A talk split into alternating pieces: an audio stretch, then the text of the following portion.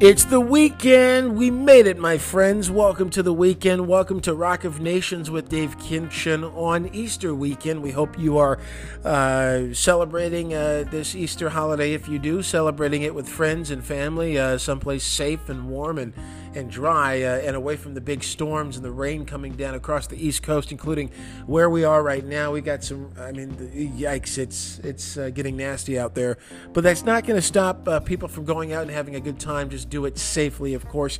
Uh, so the weekend show, um, and uh, we're talking about uh, an interesting interview Jake E. Lee gave, where he said that he was approached by um, Nikki Sixx and by uh, Tommy Lee to replace Mick Mars in Motley Crue way back when. I don't know if this was something that's been widely known. It's the first time I've heard about it, so maybe it's the first time you've heard about it too. Um, there's been a somewhat well-known rift between uh, Jake Ely and Mick Mars over the years, and, and, this is probably a big reason why for that. We'll get into that in the main segment. Uh, uh, as well. But first, some music news. Roger Waters and Nick Mason getting together. Nick Mason was playing some uh, pre Pink Floyd music, uh, well, pre Dark Side Pink Floyd music uh, in New York. He has a band uh, that plays uh, stuff from you know before Dark Side, and Roger Waters came out and they played set the controls for the Heart of the Sun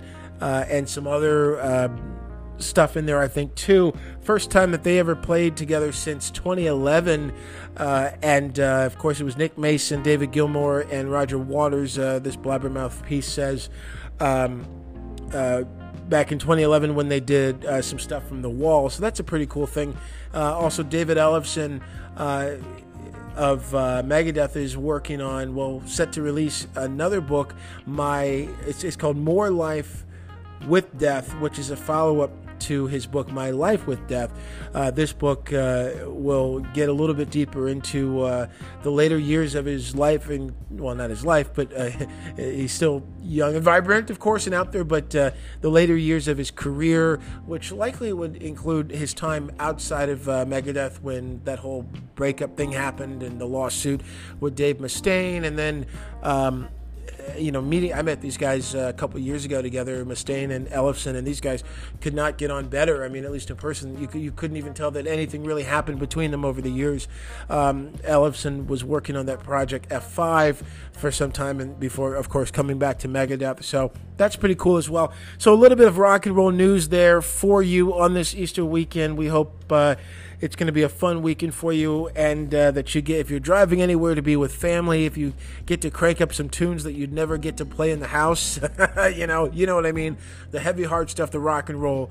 Um, that's what I like to do when I drive back to Michigan or whatever. Play the stuff that my family would not let me play in the house. you know, um, it's always a great way to get around town. Uh, so this is the uh, weekend edition of the show, although. Uh, you know, we may take uh, Easter off, but you know, I may do maybe we'll do a podcast. I don't know. We we have so much fun on this podcast, and I'll talk about that just in a second. How thankful I am to be doing this and everything else. But um, we have so much fun on this show. Maybe we will do a, another podcast this weekend. But um, this one is the Friday show coming at you, and uh, sit tight, folks, because uh, the fun is only beginning. And we have so much of it on Rock of Nations with Dave Kinchin. Hang out. We'll get to the Jakey Lee story in a moment, but first, I just wanted to get into some things uh, really, one thing that's been on my mind, uh, a, moment of gratitude um, that I, I just wanted to share. You know, um, if you listen to my other show, Dave Kinchin, tonight, I, I get into a little bit more serious stuff and, and have observations about life and that sort of thing. And I, I, that tends to be more about serious issues going on and um, that type of thing. This is, you know, there's a serious side to music, obviously, of course, but this is where we, the fans, like to come to talk, at least as listeners, I think from the feedback I've had from folks, it's a place where we as fans love to come and, and talk about music and and about one of our big passions.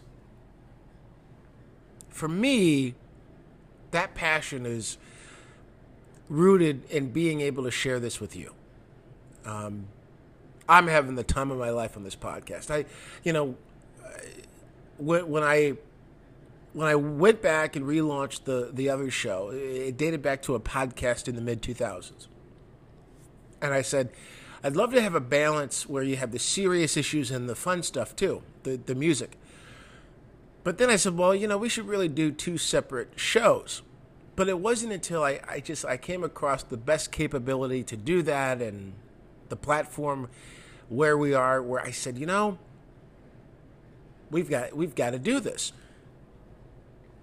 And it, it's been so amazing so far. I mean, just I've talked about it lately, but the the stats and the the listeners coming in from all over the place, it's been so cool to see. I mean, I've never been to places like Australia. Want to go someday. I've never been there. Never been to, um, you know, Russia. So many parts of the world. Um, but somehow they're listening into this podcast or at least checking it out. And that's such a cool feeling. Um, most of my career has been involved in um, in news and journalism, serious issue news, you know, political news, things like that. But 20 years ago, um, this year, 20 years ago, I I did my first rock interview. I was a high school uh, junior. I was about to actually I was about to go into my junior year, and to prepare uh, to be a reporter. Was I the entertainment reporter? I'm trying to remember. I think it was. Um, I, I, forget, but anyway, um, I was going to be a reporter for my school paper, and I couldn't wait to join it. I was too young the first year, and I think my second year, I just had too much stuff going on. But so I went to this journalism camp. It was sponsored by uh, some big newspapers, if I remember correctly. It was at Michigan State University, which I would later end up calling home for college. It was the time of my life then. I mean, I, I got to learn, you know, we got to cover different issues, you know, state political issues, things like that. We were there near a state capitol, um, but we were also there you know, there was a, a music scene too. At the time, just a few years before, the band The Verve Pipe, which is formed in East Lansing, where Michigan State is, um, you know, they had that big hit with the freshmen. They had some other songs, Photograph, and and um, you know, uh, just some some good hits. So it was a surprise one day when it was revealed that Donny Brown was going to be the guest speaker. He's the drummer from the Verve Pipe, and, and he was going to be the, the person who spoke to our group. And so I remember, uh, and we all had a chance to ask him questions about, I can't remember what I asked him. It was something about life on the road, or I think.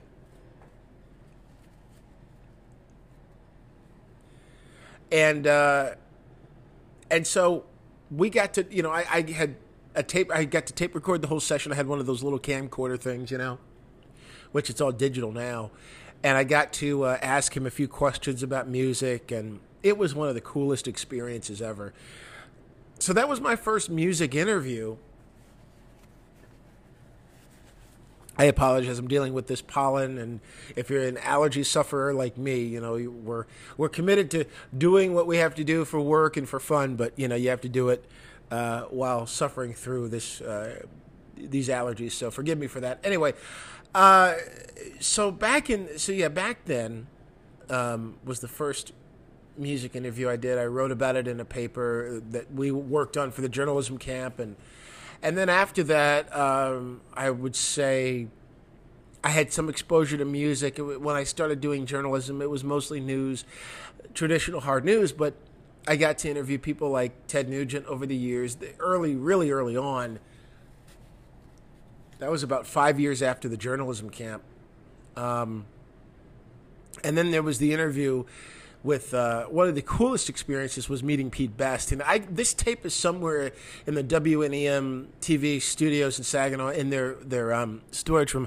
I have VHS. Actually, I've got a whole box of VHS. I might even have it. I gotta find it. I really need to dig that out.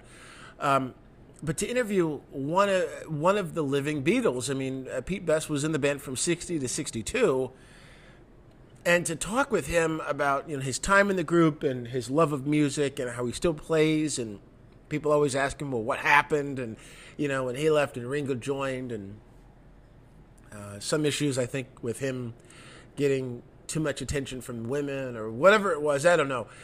Um, but, you know, now, as I've, in the last two or three years, I've been doing more music reporting and more music journalism in addition to my main reporting duties. And then the podcast, it's just really come full circle. And I, I just want to thank you for this opportunity, for checking this out, for people who will listen to this someday in the future as this podcast grows, because it's definitely growing and it's, it's so exciting. And, um, you know, 20 years later from my first rock and roll interview, um, although that was a newer, younger band from Michigan, you know, to interview legends in music, the Paul Stanleys, the Sammy Hagars, and, and everything. And, and to share some of that insight with you and talk about everything going on in music. I could not, I, I could not find a more fun way uh, to talk for a living. You know, um, so it, it's it's an honor, and I owe that to all of you. And I just want to say thank you. All right, so enough of the sentimental stuff and on to the rock and roll, right? So this Jakey Lee thing, this this is interesting to me. Uh, Jakey Lee said on the show uh, Tone Talk, where musicians talk about their guitar tone, uh, among other things, he, he said that uh, that he was uh, desired in Motley Crue, that Tommy Lee and Nikki Sixx wanted him in Motley Crue, uh, which, and then he kind of describes a, a bit of a falling out and a rather infamous uh, near scrape up he had with uh, Mick Mars, who of course was the guitar player in Motley Crue and uh, the person that uh, that Jakey Lee says um, Nikki and Tommy wanted uh, him to replace.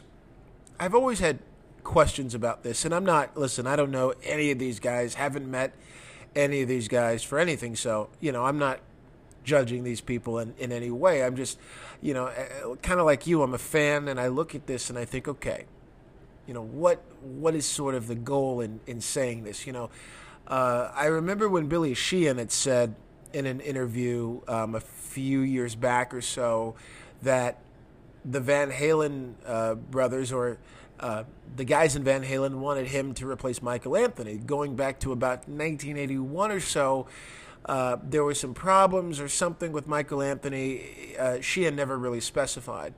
And this is not something that at least that I recall in my Van Halenology research, um, that doesn't work as well as Kissology does it. But in my Van Halenology research, I have not been able to find any reference of this or any of that. I mean, it's something I, I would hate to ask Michael Anthony about, but I certainly would, would be curious if I had a chance to sit down with Eddie or any of these guys and just say, hey, you know, there's this little thing that I heard.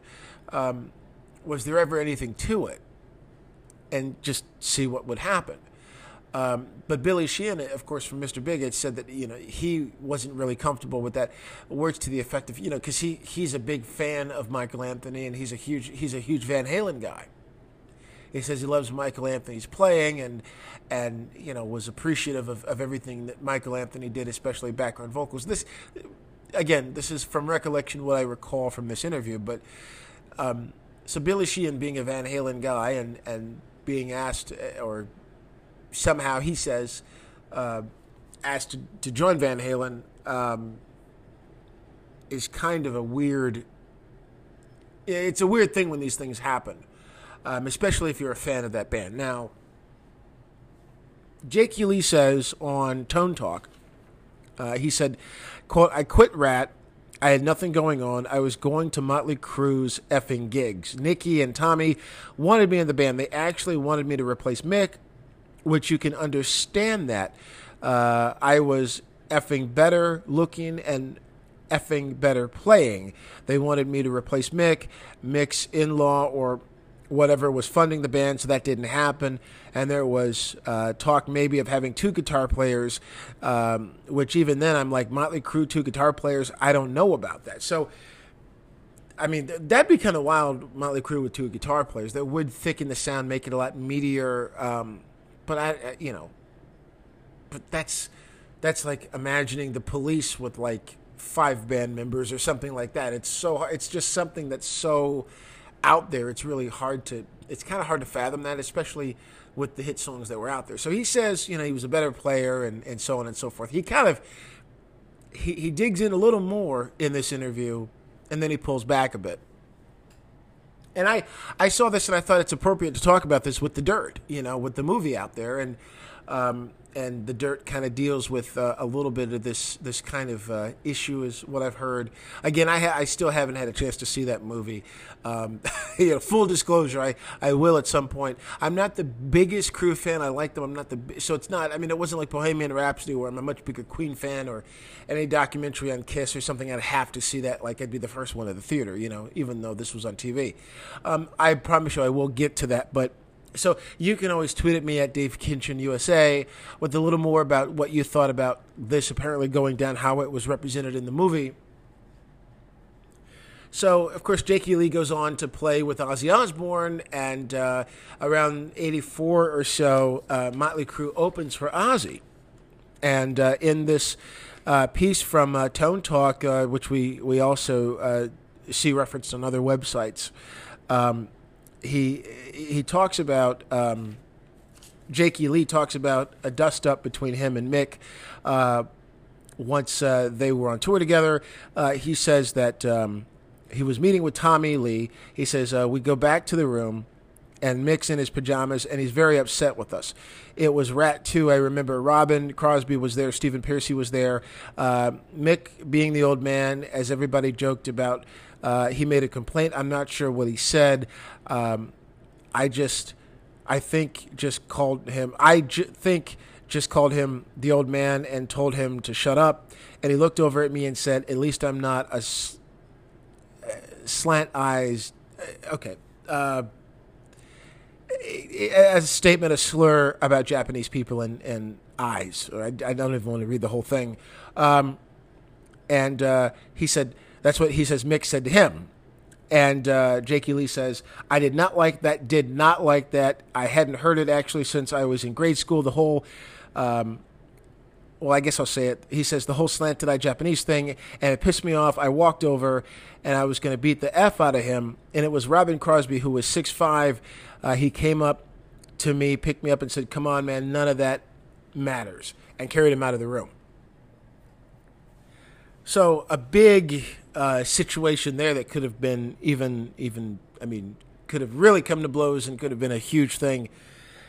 So, you know, and again, I, I, was reading a quote, so I want to just be clear about that. You know, I'm, I'm very sensitive. I try to be very sensitive to things like that when you know people talk about, you know, marks that are inappropriate that deal with you know epithets or whatever. But that was a direct quote that he was saying, and, and he was speaking of it in the context of how it it, it really uh, pissed him off. And so, you know, eh, things could have uh, been really you know, uh, there, there was a rift between them for a long time. But then he says that he and Mick made up after that. Um,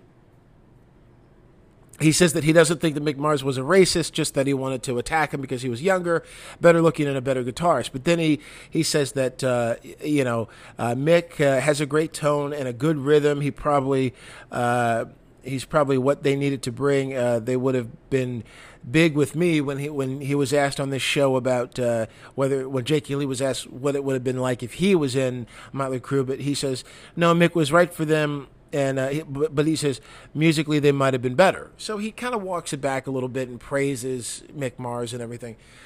But I'm just always curious when bands do that. I'm always curious when bands kind of are artists talk about, you know, so and so wanted me in their band or so and so wanted me. You know, Sammy Hagar did that. Sammy had said that uh, they he was approached early on uh, before Van Halen got big with Roth. He was approached uh, by certain managers to replace David Lee Roth early on in Van Halen. Well, you can imagine how that would make the Van Halen uh, fans, in particular the Roth people, how irate it might make them. You know, it would certainly set things off a bit. And certainly David Lee Roth would probably have some things to say about that, although I don't know that he ever replied or responded to that. Um, you know, Roth would probably say something like he said in the past, this hamburger don't need no helper. it's always a fun quote. So it's, I mean, you, you always wonder about that. There was, um, I think it was on the Kiss cruise. Paul Stanley shot down this rumor that uh, Eddie Van Halen wanted to join Kiss around the recording of um, what came to be Creatures of the Night. Gene Simmons has always said that Eddie Van Halen inquired about joining Kiss and that Gene Simmons told Eddie Van Halen to stay in Van Halen. He was having problems with David Lee Roth. Paul Stanley says he doesn't recall that or uh, actually really shot that whole thing down. Said that Eddie Van Halen came into the studio, listened to a guy play guitar who turned out to be, I think, Steve Farris. He played a track and he said, Oh, that guy's really good. You should get him. So Eddie Van Halen was listening to some stuff, listening to some material.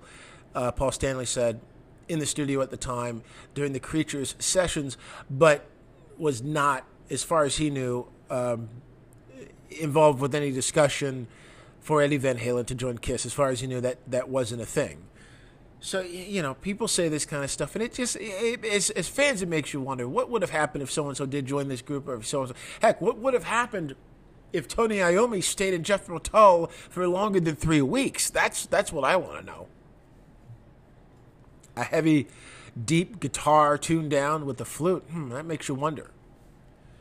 Uh, but again, I don't know. I don't think Jakey Lee meant anything. Listen, all these guys have had their own tremendous success, and I think the cool thing about bands that have been successful is hopefully, you know, any rivalries that existed back in the day when things were still kind of raw and, and everybody was still trying to make something of themselves. Hopefully, all of that can you know calms down after people find success. You know, it's it's great to see Dave Mustaine on decent terms with the guys in Metallica, and they'd done some big four shows, and and um, you know, I mean, we all remember some kind of monster and the, the sort of bloodletting there of what was going on, and at least a therapy session. Probably bloodletting is a too extreme of a term, but um, but things were tense for a long time between those camps, and you know, so maybe as bands become more successful over time and they both achieve some kind of legendary status or rival artists, maybe that makes things better. But then again, in the Roth Hagar thing? Maybe not, because I'll tell you one thing. Uh, that's a debate that never. I, I don't think. Will that debate ever end? I, that's a debate that I don't think will ever end. You know the Roth Hagar thing, but um, but Sammy did say at least on Howard Stern, he likes David Lee Roth. He finds him entertaining. He says Roth doesn't like him. Well, I haven't heard from Roth for a response on that, but as always, we should stay tuned.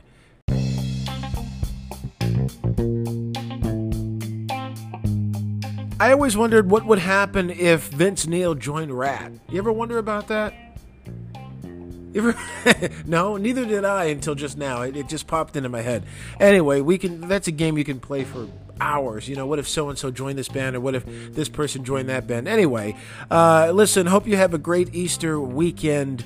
Uh, if you celebrate it, uh, I would like to say that we'll be off for the weekend, but knowing me, I'll probably sneak in another podcast uh, on the Rock and Roll Show because we just have so much fun on this program, and there's so much. There's always so much, so much to talk about. So we uh, love you for tuning in and joining us, and thank you so much for helping this podcast continue to grow.